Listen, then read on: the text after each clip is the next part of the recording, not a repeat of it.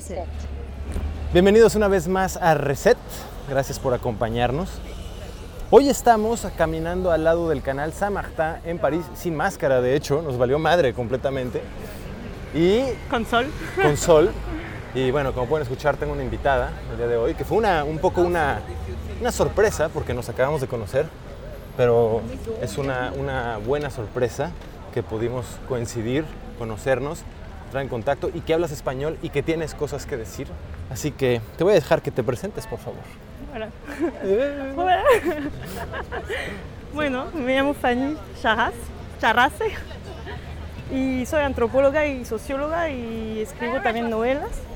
Y viví algún tiempo en Perú y en otros países de América Latina. Y mi trabajo, mi trabajo lleva sobre el chamanismo, en Francia sobre el magnetismo, que es algo como curanderos, son curanderos franceses. Ya llegaremos a ese punto. y, pero, y también con chamanes de Perú, de la costa norte de Perú, que se- de un pueblo que se llama Tucume, cerca de Chiclayo, y de Ecuador, cerca de Ecuador también. Y son chamanes que Cerca de viven- Quito, quieres decir. Sí. Ajá. Y, y pues estos chamanes, o sea, hay muchos ahí porque ahí, ahí hay huacas. Las huacas son pirámides prehispánicas que son chimú, mochicas y también inca porque qué?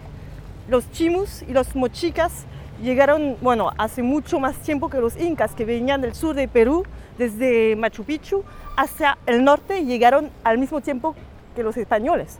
Y por eso esta zona es más chimú y mochica que inca, porque los incas no tuvieron tiempo de colonizar. Que los incas eran un imperio Sí. como los aztecas Sí, eran relativamente Sí, sí. recientes cuando los europeos llegaron.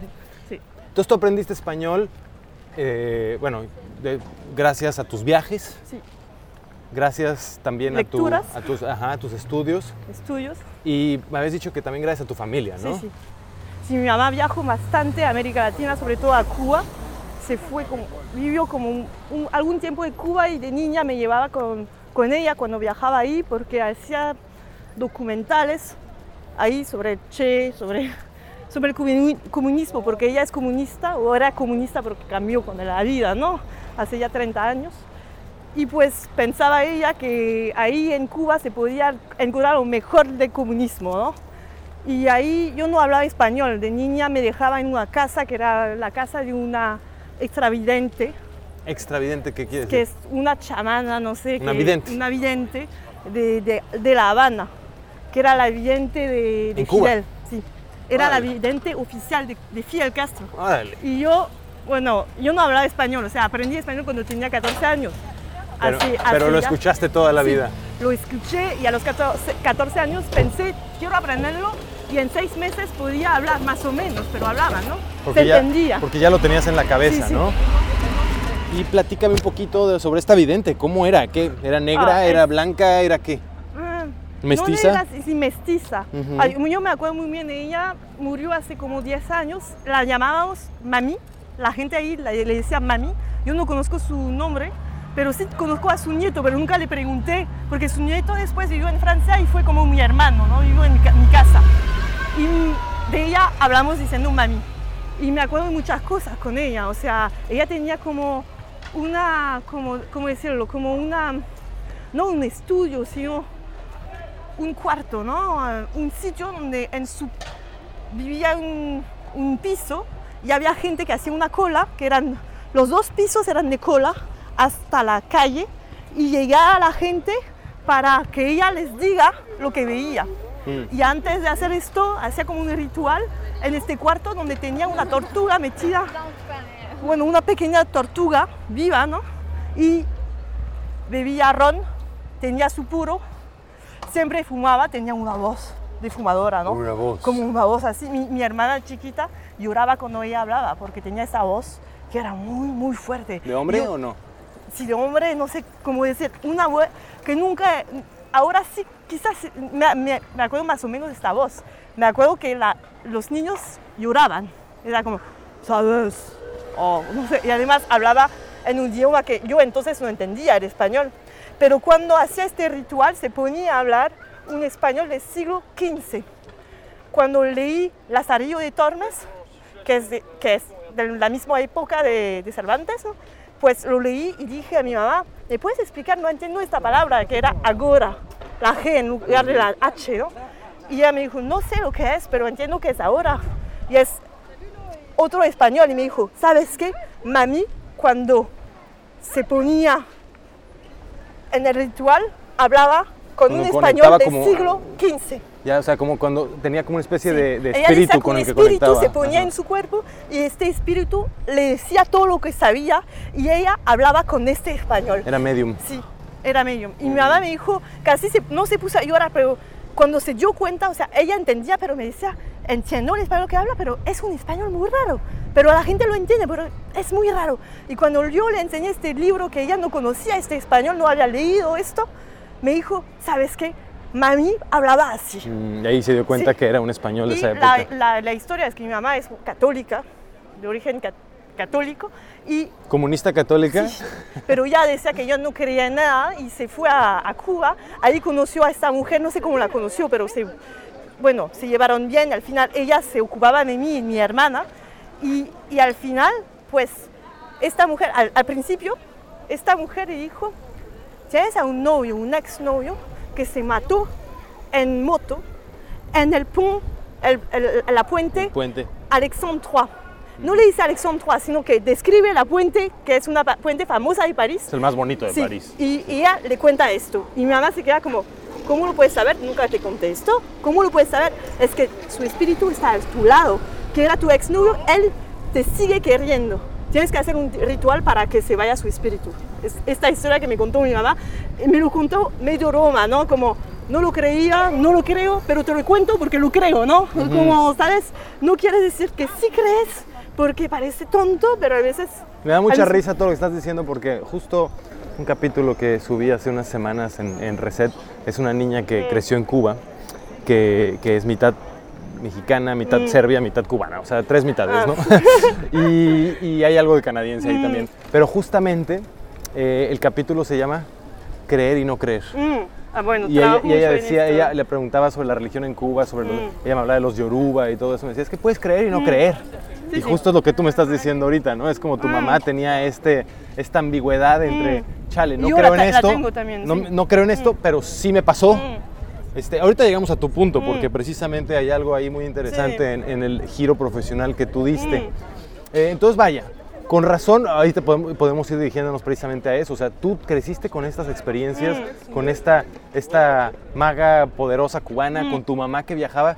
Y yo sé a lo que te dedicas, creo que me parece obvio ahora porque estudiaste Mm. antropología. Sí, sí. O sea, estaba, Por eso creciste en- empecé con esta historia, porque sabía que hay un vínculo. Exacto. Un vínculo que no, no hablo de ese vínculo. Cuando la gente me pregunta, digo sí, pero sé que es interesante, pero a veces no, no te voy O a sea, contar tú esto porque no me vas a creer. No, pero tú para tus adentros sabes que por eso Sí, sí. estudiaste antropología, Sí, sí. porque desde siempre estuviste en esta especie Mm. de híbrido Sí, sí. entre creencias, O sea, entre siendo culturas. ¿no? francesa, de padres, madre y padre franceses, pero había viajado sin hablar el idioma local a Cuba mucho y a Perú también de niña. Y me he dado cuenta que había cosas que yo miraba como obvias, cosas que había visto de niña, como esta mujer haciendo estos rituales, y que cuando habla de esto, estando en Francia con amigos franceses, se rían de mí. Es como si hablara de Santa Sí, Claus. Sí, sí, Y era como, ah, o sea que las cosas que son normal ahí, normales ahí, aquí no lo son. ¿De qué viene esto? Un era, desfase, sí, sí. sí, era como una pregunta socióloga, ¿no? sociológica, antropológica. Era como, ¿cómo se hace que una creencia es una creencia en un lugar y casi es un saber en otro lugar? En un lugar es una realidad Sí, sí. y en el otro es una es naive, es inocente creer en Ah. eso. Ahí es, es un es Inventé casi un concepto en mi tesis que es sobre esto. ¿Y cuál es? El, el concepto es la ontología, es lo que es el ser. La ontología de un árbol es que, ¿qué es un árbol para la gente? Un árbol es, en un lugar puede ser un conflicto ontológico sobre el árbol. Significa que hay gente que no está de acuerdo sobre lo que es el árbol. En Francia pasa un poco esto entre biológicos que van a hablar de, no, el árbol habla o no habla el árbol o cosas así. Pero en los espíritus, por ejemplo, hay un conflicto ontológico muy fuerte. Algunos van a decir, son alucinaciones y creencias, y otros van a decir, son cosas reales. Ahí te clavaste un poco en un término bastante profesional. Trata de, de, de- de- de rebajarlo Sí, sí. para alguien que no tiene tu, Bueno, tu campo o sea, son- semiótico son- ahí. va, va a ser como un conflicto sobre lo que es un ser. Y, y para mí el conflicto mayor es, son cosas que vamos a decir son creencias o son saberes. Y estas cosas que definimos como saberes o creencias no son las mismas de un país al otro, porque no tenemos el mismo idioma, no tenemos, no tenemos la misma cultura, la misma socialización, no somos la misma gente y al final hay cosas que parecen obvias en algún, algunos países que van a parecer muy raras en otros, ¿no? Y son nuestros conflictos, ¿no? Bueno, entonces me gustaría entonces ahora, ya que estableces eso, que te definieras a tu público hispanoparlante que te escucha tal vez en un contexto muy distinto al que estamos, definitivamente muy distinto al que estamos tú y yo en este momento, Canal Samarta. Este, ¿Cómo es Francia? ¿Qué es Francia? ¿De, cuál, ¿Sabes? O sea, ¿de dónde, ¿cuál es tu base? ¿Cuál es tu, tu, matrix de la que tú te mm. desarticulas y generas una individualidad en base a todas tus experiencias particulares? Es difícil, lo, lo difícil es vivir en un país y verlo desde el exterior y hablar como si no fuera su país. ¿no? eres antropóloga. Sí, Describe a Francia como me describes a los peruanos del Amazonas. O eh, sea. Sí, sí, es como en Francia veo que hay cosas que somos un país que es muy, se dice, de cartesiano, cartesiano. Cartesiano. Cartesiano, ¿no? Y siempre la gente cuando me dice, yo no creo en esas cosas, los espíritus, porque yo soy muy cartesiana no puedo creer en esto. ¿Qué es ser cartesiano? Y, ser cartesiano es pensar que no hay espíritus, es pensar que los animales, hay toda una descripción de Descartes, que, Descartes, Descartes. que, que los animales son máquinas, máquinas hechas con, con material, no hechas como máquinas, que no tienen espíritus. Y casi lo puedes pensar con los los humanos, ¿no? Que somos máquinas, sí, tenemos un espíritu, pero este espíritu no va a sobrevivir, porque la máquina lleva su espíritu, pero si deja de funcionar la máquina, el espíritu desaparece con ella, ¿sabes? O sea, hay un espíritu, pero el espíritu solamente existe, pues es que en la biología. En la biología. Sí, la ah. máquina poco a poco... Porque sí es cierto que si la máquina no funciona, el espíritu también desaparece. La máquina de, Descartes, que hace tiempo, desde el siglo XVII, XVIII, pues se volvió poco a poco en la biología, en los átomos, átomos o átomos? Átomos. Átomos. Y pues en estas cosas físicas que ahora en Francia la gente habla más de átomos, de biología, de genética. Que de espíritus y de... E, es bien interesante porque de alguna manera este pensamiento de cartesiano al que te refieres está llegando. Yo siento que justo en este momento que, te digo que caminamos sin máscara y es como, uy, qué rebelde, vamos sin máscara. Este pensamiento cartesiano con el pedo del COVID y todo esto, llegó a su cenit. Mm. O sea, fue como el triunfo de una mentalidad mm. científica mm. sobre todas las demás mentalidades que había, sobre todas las otras eh, creencias. Entonces, al final estamos viendo como que globalmente el triunfo de un modelo que viene de aquí de Francia. Mm, de Francia y de Europa.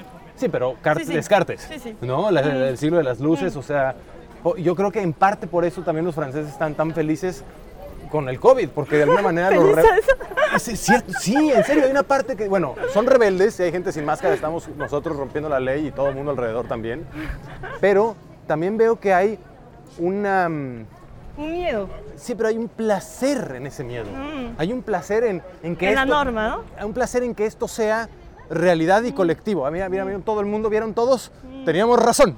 Una onda así, ¿no? ¿No lo estarías de acuerdo? Sí puede ser. O sea, no sé si veo las cosas así. O sea, me di cuenta que había mucha gente que sí tiene miedo o que sí dice, tienes que, que llevar la máscara, tienes que hacer esto, tienes que que respetar a las reglas, a las normas que hay. Y me doy cuenta, hay cosas que no puedo hacer y que podría hacer. Y que cuando las hago, la, gente no me mira con la, con la misma mirada, ¿no? Me siento no mal, sino como, ah, veo que no formamos parte del mismo equipo, ¿no? de la misma banda de gente, ¿no? Pero también sí hay una resistencia también que, que, es distinta. Y veo que esta cosa, o sea, yo soy francesa y a mí, siendo francesa, me interesa la cosa de los espíritus. La veo no como una cosa esotérica, sino como un, una pregunta, un, una forma de pensar que es distinta pero interesante. Y hay mucha gente así en Francia también. ¿Tú crees que mm, o sea, tú estudiaste antropología, como dijiste, por tu experiencia, pero pudiste haber estudiado antropología e irte por cualquier otro lado. Te fuiste por el lado que te fuiste por tu experiencia también, por esta bruja, por todo eso. Si me has explicado, tú te clavaste en estudiar el chamanismo particularmente, ¿no? Pero hace rato dijiste también que tienes este dilema que tenía tu mamá entre creer y no creer. ¿no? ¿Puedes hablar un poquito más de eso? O sea, puedo dar, o por ejemplo, puedo dar ejemplos de cosas que me, me pasaron, ¿no? Y cuando me pasaron esas cosas, yo pensaba, no, no puedo creer, pero a veces las cuento como cosas como enigmáticas me- que me pasaron. Pero ¿por qué no puedes creer? Es porque hay muchas, estas cosas pasan de vez en cuando, pero no a menudo, y como no suelen pasar, cuando pasan son cosas eni- enigmáticas y te puede- yo a veces pienso es solo como una coincidencia, no, no tiene nada que ver con... Te doy ejemplos, ¿no? Por ejemplo, estuve en, en Francia, o sea, a mí, o sea, empecé a trabajar so- sobre chamanismo peruano porque era algo exótico, interesante y pensaba, ahí voy a llegar y voy a encontrar lo que busco. Busco algo para entender la experiencia de mi niñez con mi mamá en Cuba. Pero no quiero ir a Cuba porque es más fácil. Quiero ir a un país que no conozco, que hablo español, así que puedo hablar con la gente, llegar a un pueblo que mi mamá no conoce, mi familia no conoce y ver, sé que hay chamanes ahí, ver lo que pasa. Y, luego tuve la idea de trabajar sobre... ¿Cuál confinamiento? Ve, es una pinche fiesta en la calle, güey, está poca madre. Vamos a acercarnos nada más a grabar un poquito para que la gente lo tenga y ahorita me sigas platicando el trip.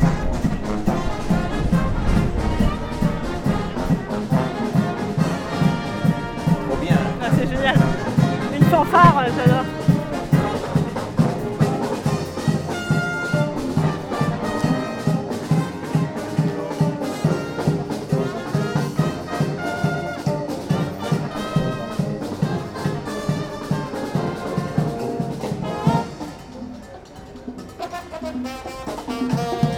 Son 16 músicos estamos rodeados, todo el mundo está aquí sin máscara, la chingada.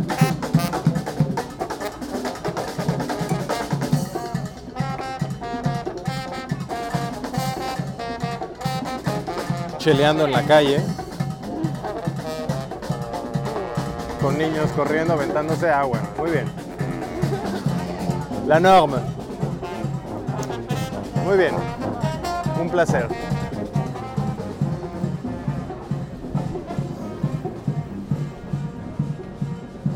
O sea, parece día feriado. Ocurre mucho esto en el domingo aquí y con domingo, el domingo vamos- venimos aquí y vamos así en la calle como, ah, no nos sentimos en París, ya cambia la calle, ¿no? El domingo. Entonces, tú dijiste, no quiero estu- no, o sea, quiero profundizar sobre lo que conocí, pero no Francia. exactamente sobre lo mismo que conocí. Entonces buscaste una, una, una similaritud y encontraste Perú. Y ahí viví ahí en el pueblo, conocí a 50 chamanes más o menos. Es un pueblo de chamanes. Sí, porque hubo un chamán muy, muy famoso en Perú, que es casi, ahí dicen el más famoso del mundo, pero, eh, pero hacían los peruanos con hipérboles, ¿no? ¿Cómo se llama? Se llama Santos Vera. Ajá. Y era un chamán compactado con el diablo. O sea, el compacto ahí en Tucumé lleva un significado muy fuerte. Hay muchos chamanes que dicen, yo no hago con el diablo, solo hablo con Dios. Trabajo con Dios y nadie más. Y el diablo te da todo. Y se cuenta, pero yo conocí a los hijos de Santos Vera, que ha muerto en el 94, pues ahí él tenía una fortuna, sacos de oros, que le venía de todas partes. Decía que la gente les decía, pagas lo que quieres, pero él se cuenta que adivinaba todo.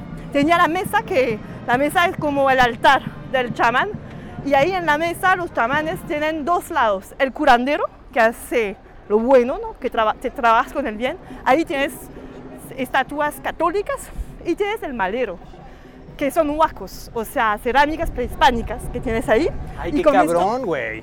Eso es, echas hechizos, ¿no? Tiene, o sea, todo lo prehispánico lo asocian con el diablo. sí.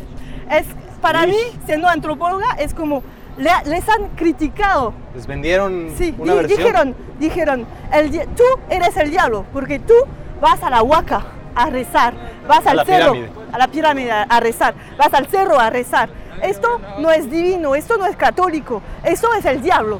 Tú tienes que ir a la iglesia, tienes que hablar con la Virgen, tienes que tener estatuas de vírgenes. Les vendieron una... Qué interesante, porque creo, tú me dirás, tú que estás más versada en este tema, pero creo que en la versión prehispánica no había esta polaridad entre bien y mal. Sí, sí.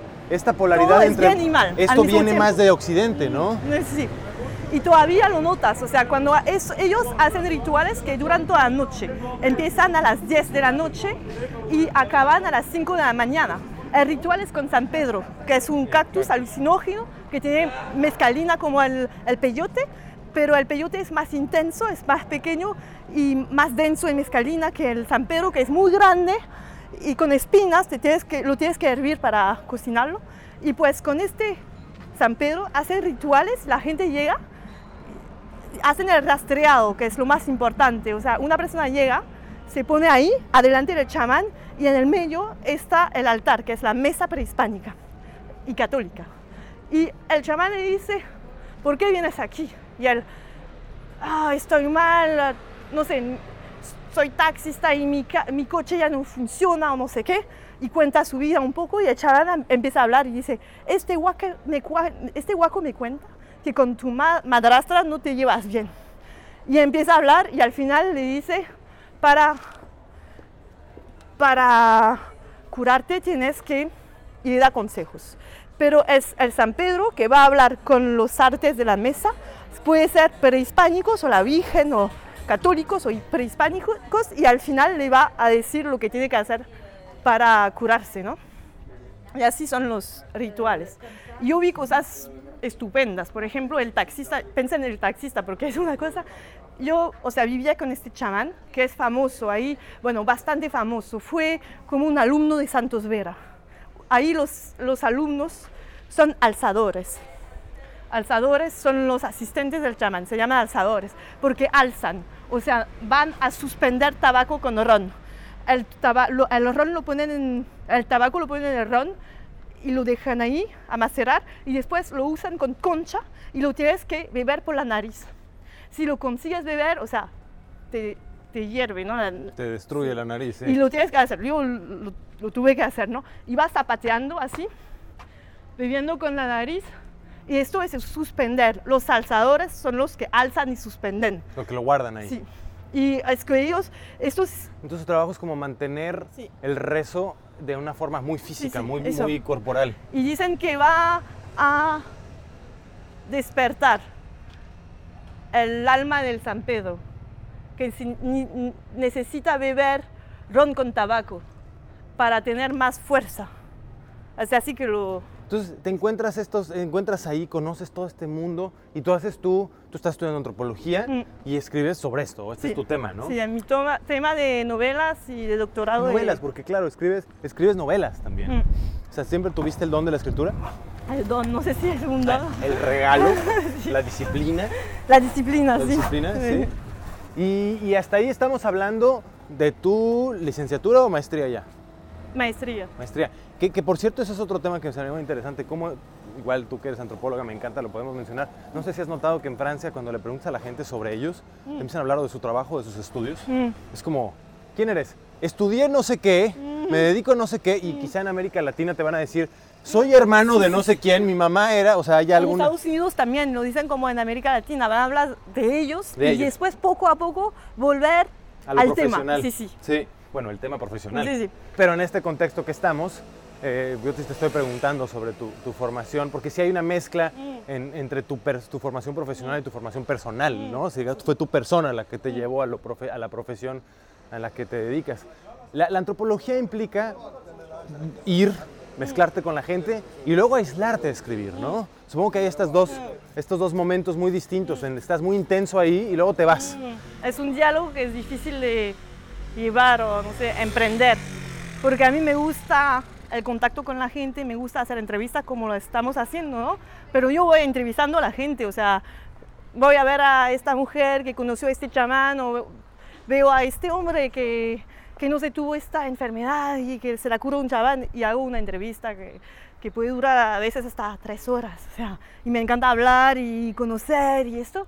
Y después tengo un montón de datos que no son datos porque son cosas que he trabajado, ¿no? El ¿Por qué no son datos? No son dados. Ah, dados. Sí, no, el no dato es hecho, no es es- hecho. en francés es. Ajá. El du- la donné, el dato no es dado, no es donné. Es un juego de palabras que estás haciendo ahí. Ok. Y pues es como para mí el dato, hay que, hay que buscarlo, hay que hacerlo, hay que emprender la entrevista, hay que llegar ahora, hay que hacer, y la gente no quiere hablar contigo y tienes que explicar por qué quieres hacer esto, volverte amigos con ellos y después de dos meses dicen, sí, vamos a hacer una entrevista. Esta entrevista es buena porque no llegaste así sin conocer a la gente y te cuentan cosas. No, es que después de dos meses ya sabes de qué puedes hablar, ¿no? Y es, ah, me interesas, vamos a hacer esto. Y yo te conozco, tengo tu confianza, voy a hacer una entrevista contigo y contártelo todo, ¿no? Y pues después de esto tengo estos datos que son así, o sea, puedo escucharlos, pero tengo que transcribir. Tienes que traducir. primero transcribir, después traducir, porque voy escribiendo. No, claro, pero tienes que traducir del lenguaje corriente al lenguaje académico. Ah, bueno, esto yo no lo hago mucho. O sea, lo que me gusta, como soy también novelista, lo que me gusta es el lenguaje popular. Y en español tengo que traducir al francés. Pero en francés hago entrevistas con gente que no habla el lenguaje académico, pero guardo escenas. Son escenas como dramáticas, como en, como en un teatro tienes escenas, actas y escenas, actos y escenas. Y las escenas son escenas de vida que me, pienso mucho en el cine, ¿no? Como, estoy con, filmando a la gente y voy a guardar este momento filmado, no voy a cambiarlo. Pero después me vuelvo al, lenguaje universitario y de entender, explicar al lector. A eso me refiero, ahí quizá hay una especie de, ahí quizá es la parte más tuya, ¿no? Mm. Porque cuando captas la información, claro, hay un performance que es lograr esa química con la persona mm. en el momento, en el lugar, para que esa persona te abra su mundo y su mm. visión, su cosmología. Y bueno, tú lo captaste, pero el momento donde tú realmente pones tu, versión y tu, tu, cuchara es el momento en que lo traduces a un texto académico, con los códigos académicos, con las restricciones académicas. Eh, y ahí es donde a, mí, a, mí, a mí me siempre me ha parecido que es lo más difícil, quizá ya lo dominas muy bien. Hace rato me platicaste que tú empezaste a escribir primero otras cosas, ¿verdad? Y luego pasaste. Entonces eso supongo que te da una a mí las cosas académicas a veces me aburren. O sea, yo a veces digo a mis amigos, no, yo no soy antropóloga porque leo muy poca antropología, porque la antropología es la vida y lo que leo de los académicos me aburre. A menudo, no, no siempre, pero a menudo es como, es como, por favor, ¿por qué usas estas palabras? ¿Por qué cosas tan sencillas las tienes que convertir en cosas complicadas, no? ¿Por qué crees? A veces. ¿Y por qué ah, crees? Yo pienso que es el sistema, o sea que para tener plata tienes que volverte académico y para eso tienes que enseñar que ya sabes estas palabras complicadas que todo el mundo académico usa y con esto tienes plata porque vas a tener becas y esto hay una presión académica que es una presión, presión institucional. En Francia es así, ¿no? Y se nota, o sea, se nota que una persona que aprende a escribir en este medio se vuelve no un escritor, solo, sino un académico. ¿no? Interesante porque en teoría la academia es, tiene una función de divulgación, mm. donde genera una, una, versión de la información, donde genera conocimiento. Mm para que este pueda ser difundido. Y aquí, como lo estás Estos diciendo... son los medias, o sea, los medias van a tener el papel de hacer el vínculo entre los medios. De comunicación, de, de, comunicación, sí, el media, sí. Sí, porque si es los medios, también podría pensar a los medium. Sí, no, no, no, los periodistas y toda esa gente, ellos van a leer a los académicos, traducir hasta la gente hacia la gente, lo va a traducir con términos más fáciles, con preguntas más sencillas y esto es el trabajo que hoy en día hacen. Antes los académicos eran no académicos, sino intelectuales que jugaban este papel. Porque cuando me lo narras casi suena como que los académicos, al contrario, toman conocimiento de calle, vernáculo, y lo vuelven críptico. Sí. ¿No? Lo vuelven solo para iniciados. Y luego tiene que venir alguien, un medio de mm. comunicación tiene que venir a volver a traducirlo mm. y suena como a teléfono descompuesto, ¿no? Suena como que ahí se va, se va a transfigurar toda la pinche información, se va a perder. Si un chamán quiso decir algo y tuvo que un, un, académico que estudió ocho años de antropología o sociología lo va a convertir al idioma académico y luego alguien va a volver a venir en los medios de comunicación y traducirlo a un idioma que sea imprimible en una revista que la gente va a leer mientras está en el metro. O sea, ¿qué queda ahí de esencia, no? Nada, bueno, es que es muy distinto, ¿no? Y o sea, para mí es un problema político también porque veo que mucha gente tiene pensamientos muy interesantes, críticos, que son académicos, que conocen al mismo tiempo a la academia y al pueblo, o a la gente de otros países, o a costumbres que se van desapareciendo, conocen los dos, pero no saben hacer una mezcla para que mucha gente lea lo que escriben. Para ellos necesitan amigos escritores que van a hacer este trabajo para ellos, o necesitan amigos periodistas que después van a hacer van a hacer entrevistas como haces, ¿no? Que va a ser el medio, para el vínculo entre estos dos mundos. Mm. porque son incompatibles en algún sentido y porque cuando más progresa la ciencia académica o los, las ciencias sociales, más, complicado, más complicado se vuelve, más, compleja, sí. más complejo se vuelve el trabajo de traducción. entiendo. Sí, porque hay más cuerpo. Sí. Aquí, aquí es lo interesante que, que, definitivamente no es para donde yo quería llevar la entrevista, pero que me está llevando ahorita. Tú es, me llevas. Es el hecho de que, a ver, la antropología, si no me equivoco, nace en, Francia. Todas estas mm. ciencias sociales nacen, por lo menos en México. Sé Francia y Alemania. Francia y Alemania, exacto, es muy europeo. Y sé que, y, sé, y, me refiero a europeo en el sentido de que no es anglosajón, mm. ¿no? Ese es el continente. Eh, y sé que, por ejemplo, en México, México que tiene una un gremio de antropólogos fuertísimo, ¿no? El Instituto Nacional de Antropología. ¿En la UNAM? No, no, no, El Instituto Nacional de Antropología es una, es una secretaría de Estado mm. y, por todos los sitios arqueológicos o los museos los controlan mm. ellos. O sea, tienen un chingo de poder. Mm. Pero se fundó con la intervención francesa, cuando los franceses invaden México. O sea, sí son los franceses los que lo llevan, como, como la egiptología comienza con Napoleón. Sí, sí. ¿no? O sea, es el mismo Napoleón III, dijo yo voy a hacer lo mismo que mi tío. ¿no? Sí, sí. Entonces hay una onda ahí donde la antropología casi, casi te requiere una mirada extranjera. Sí. O sea, necesitas tener... Es que empezó la... un punto de vista dividido para que tengas mm. perspectiva sobre lo que estás estudiando. Sí, sí. Es la, para, la, paradoja de la antropología, es que nació con misionarios que iban ahí para conocer al enemigo. O sea, van, son pagados para hacer una investigación local, para entender a los indígenas y saber cómo convertirlos al catolicismo. O van, son colones británicos y van, y van a África. Por ejemplo, Edward Pritchard, que es un antropólogo inglés. Edward Pritchard. P-R-I-T-C-H-A-R-D. Él fue un antropólogo británico muy famoso que llevó estudios sobre los los brujos. ¿En, qué época? En, en, el Sudán, se dice Sudán, ¿no? En Sudán. Eh, en Sudán, sobre una tribu que se llama los Nuer, Nuer, Nuer, no sé cómo se llama. ¿Pero en qué época estamos hablando? En el siglo XIX, al final, fin del XIX, principio del XX. Y ahí es que había una, había los ingleses que iban colonizando y no entendían a los pueblos locales. Así que llegaban antropólogos que iban estudiando los costumbres locales para poder entenderlos y dominarlos y también para poder hacer códigos civiles que es una reinterpretación de lo que se vive localmente para después tener, no sé, jueces. Leyes. Leyes, pero jueces también que van a aplicar una ley que es una ley local, que, que toma en cuenta el punto de vista local. Mm. Que sí, va a castigar a gente que hace cosas ilegales, pero va a entender que esas cosas son legales en el pueblo no legales porque no, a veces no hay ley, pero legítimas, ¿no?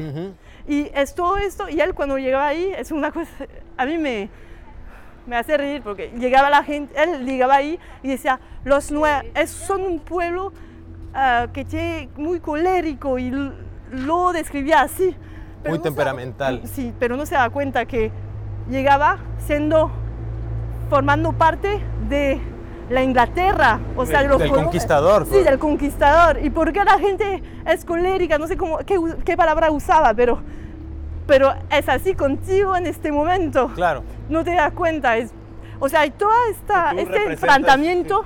Y a, veces también él quería formar parte de este pueblo, entenderlo, pero tenía como, eres el blanco del, del pueblo y quizás vives con nosotros, quizás hablas nuestro idioma, pero ¿qué estás haciendo? ¿no? Sí, tu presencia aquí. Y poco a poco los, estos pueblos, que sea en África, en América Latina, pues ellos aprendieron de los antropólogos también y ahora hacen antropología a veces mucho mejor, local, o sea, con las herramientas de, los colonizadores, hacen cosas locales usando estas herramientas como pasa con el marxismo también, cuando llegó a África, ¿no? Pero los antropólogos en México siguen estudiando con estas mismas herramientas a las que te refieres, estudiando a los indígenas como los hubiera estudiado un antropólogo alemán. Mm. No, el trip, sería que vinieran a estudiar a los franceses, cabrón. O sea, ¿sabes? ¿Cómo, es la, ¿Cómo es Francia? Pero como si estuviéramos estudiando a los huicholes. O sea, es... A mí me pasó esto, o sea, cuando empecé a estudiar a los franceses, o sea, estaba haciendo algo sobre los chamanes y me di cuenta que era más interesante para mí estudiar a los franceses. A la reacción que tenían de eso. Y era como, pero ¿por qué voy a vivir en París? Yo quería viajar. O sea, al, al, principio la antropología era, un medio para viajar, pero me di cuenta que desde un punto de vista, no sé, antropológico era más interesante hacer una tesis sobre los magnetizadores, que son curanderos franceses, que sobre los chamanes de ahí, porque mucha gente había ido ahí y estudiaba los chamanes ahí. Y hasta la revista fundada por Lévi-Strauss, que es el fundador de la antropología francesa, pues ella, esta revista, me, dijo, puedes publicar un artículo con nosotros, porque a, nosotros nos parece más interesante tu trabajo sobre París, sobre...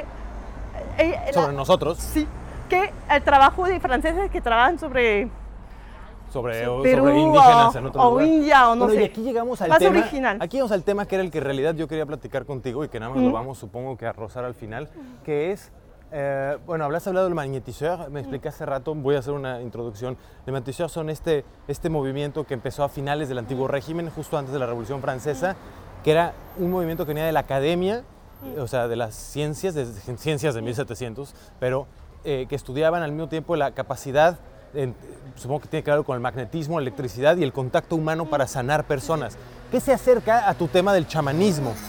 Y hace rato, y esa es la frase que me quedó, me quedó pensando, dijiste, hay algo que, tiene que ver con los tiempos actuales y que supongo que tiene que ver con este, este, esta mirada sobre el chamanismo desde las ciencias, que es, dijiste, la ciencia que es me diste una definición que yo nunca había oído, pero que me gustó y que tiene que ver con Descartes, volvemos a eso. Sí, dije que es la duda también. La duda. Y dijiste, si la ciencia es la duda, ¿qué más científico que dudar de la ciencia? Sí, ¿No? Sí, sí. Entonces, ¿podrías hablar un poquito de cómo, cómo lo haces? Tiene que ver con lo que estás diciendo, mm. tiene que ver con esta mirada que ahora se invierte y se mm. observa a sí mismo. Mm. ¿Cómo, cuál es el reflejo, ¿no? Es como, yo digo que es una modernidad eh, como reflexiva, ¿no? Refle reflexivo, reflejada. Sí, reflejada, los dos al mismo tiempo, ¿no? Eh, en español tiene esos dos, en francés es lo mismo. Es la misma palabra, en español hay matiz. Sí, sí.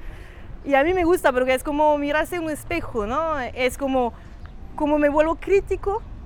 Mi, mi crítica viene de la ciencia, porque de niña, o sea, estoy en Francia y muchos, aquí la gente se socializa con la ciencia, ¿no? Tienes esto, mates y física desde niños y aprendes que tienes que dudar. Y al final, ¿qué es más lógico que dudar de la ciencia misma? O sea que toda la contestación hacia lo científico viene, bueno, de la homogeneización de la ciencia, ¿no? De, de su dominio, ¿no? De su predominancia, ¿no? ¿Y tú crees, entonces, o sea, tú que estudias el chamanismo, entonces te volteaste a estudiar la reacción pero te diste cuenta, supongo, me puedes dar una, una, premisa y si estoy en lo incorrecto me dirás, que precisamente no había esa actitud de duda de sí mismo. Mm, muy poco antes. O sea, yo pienso que aquí en Europa empezó en los años 70 o 80, ¿no? Esta, esta duda sobre esta... O sea, me doy, hice estudios sobre archivos y me di cuenta que antes en estos archivos, son archivos de los magnetizados, de, los curanderos, ellos tenían, ¿cómo dices? Pleitos. Tenían pleitos porque los médicos decían, tú no eres médico, estás practicando la medicina sin ser médico, es una práctica ilegal de la medicina. Y estos pleitos dejaron de existir en los años 80, porque ya en los años 80 hubo una contesta de lo que era como, ¿por qué el médico tiene que tener el monopolio de, de lo que es ser sano? de lo que es curar. O sea, se- nos damos cuenta que hay una contesta que no existía antes, ¿no? Hubo una, y, y- y que sobre todo, porque po- podía haber una contestación, pero sobre todo hubo un eco, o sea, la- lo- el otro lado recibió la contestación. Sí, sí. ¿Sí? sí. ¿Tú crees que entonces empieza a haber una, un replanteamiento de, de- del lugar de la verdad y de la mo- del, del monopolio de la verdad en la Y ciencia? también me doy cuenta de esto porque en Francia hubo hace poco, en, los- en 2018, hubo una tribuna en, en un periódico muy famoso aquí, que es el Figaro, que es de derechas. Pues ahí los médicos hicieron una tribuna donde dijeron, ya dejamos de esoterismo, ya dejamos de todo esto. Si lo hacen, era un muy pequeño grupo de médicos. Los demás no estaban de acuerdo con ellos. Y te das cuenta que es un pequeño grupo que ya tiene miedo. Porque tiene miedo de que ellos han hecho estudios largos y dicen que curan con estos estudios. Y hay gente que llega en el mercado que ellos tienen un don. No hicieron estudios. Y sí, le- les va consultando la gente.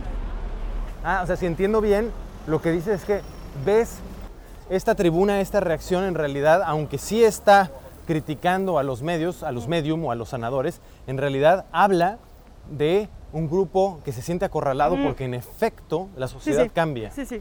Mm, Oye, y ahorita ya vamos a cerrar Mm. con este pedo del COVID, con este pedo de, la, de los dobles mensajes, de un, de un, mon- un mensaje que en Mm. teoría es la ciencia nos, nos- nos dice que nos encerremos Mm. y al mismo tiempo una actitud tan rebelde de las personas. Mm. ¿Dónde crees que estamos? Yo te lo, te lo voy a aventar y tú me dices si crees que tiene que ver. Yo creo que en Francia el trip, en particular en Francia, tiene que ver con la espiritualidad más vastamente. Mm. ¿Tú pensarías que hay algo así? ¿Cu- ¿Cuál es la espiritualidad en Francia? ¿Cuál es la relación con la verdad, con la ciencia? Es una preguntotota y te la aviento y con eso podemos cerrar. ¿Y cómo puedo contestar a eso? Como quieras. Es, se habla mucho de un desencantamiento. ¿no? De, con la ciencia viene el desencantamiento. Y hay gente que dice, ya, la gente se vuelve, más encantada. O sea, que va a ver, o sea, mucha gente aquí en París, en las ciudades, sobre todo en Francia, ¿no? Que se, se pone a hablar de cosas como, ah, esto es, es una señal de esto, esto es la energía, hay buena energía aquí. Esto se dice más en México, ¿no? Que hablas de vibra, de energía. En América Latina lo vi que la gente sí hablaba así, en Francia muy poco, y ahora sí, mucho, mucho más. No sé de dónde viene, pero es como... Y, y me doy cuenta, por ejemplo, yo cuando hablo de mi trabajo, mucha gente me dice, pero ¿cómo tuviste una beca trabajando sobre un tema tan raro? Pero lo que pasa es que mucha gente me dice, ah, pero normalmente los doctorados no me interesan. Cuando alguien me dice, mi trabajo es, y habla de su doctorado, no entiendo a nada, pero cuando tú me hablas de lo que estás haciendo, me parece interesante. Y cuando la gente me dice esto, para mí es una señal de, que- de que hay un cambio, de que este tema que es tan il- ilegítimo se vuelve interesante para gente intelectual que normalmente no puedes decir que cree o que se interesa. No se podría permitir Sí, normalmente sí. eso. Puta, qué buena noticia me estás dando. Me encanta escucharte porque me parece que eso es lo que le hace falta a Francia. Francia tiene un mucha potencia, es una sociedad muy potente con una gran estructura, pero a veces le falta algo de tracción en lo esencial por esto de lo espiritual. Mm. Entonces aquí me, me encanta. Hay una especie de cosa no estructurada, pero que nace, que emerge. Chingón, güey. Qué chido. Pues muchísimas Gracias, gracias. muchas gracias. Te agradezco muchísimo, me da, me da siempre, siempre quedo con ganas de platicar más y, y aquí son tantos temas que abrimos tan vastos y el tiempo es limitado, pero bueno, mucha suerte con todo lo que hagas. Ujú. Y oye, ¿y has publicado en español? No, ¿No? Deberías. todavía no. Ah, un artículo chiquito, pero muy chiquito. Bueno, si algún día lo haces, porque sé que escribes, entonces si algún día lo haces, pásalo. Órale. Pues muy bonita vida y mucho éxito. Gracias. Chao.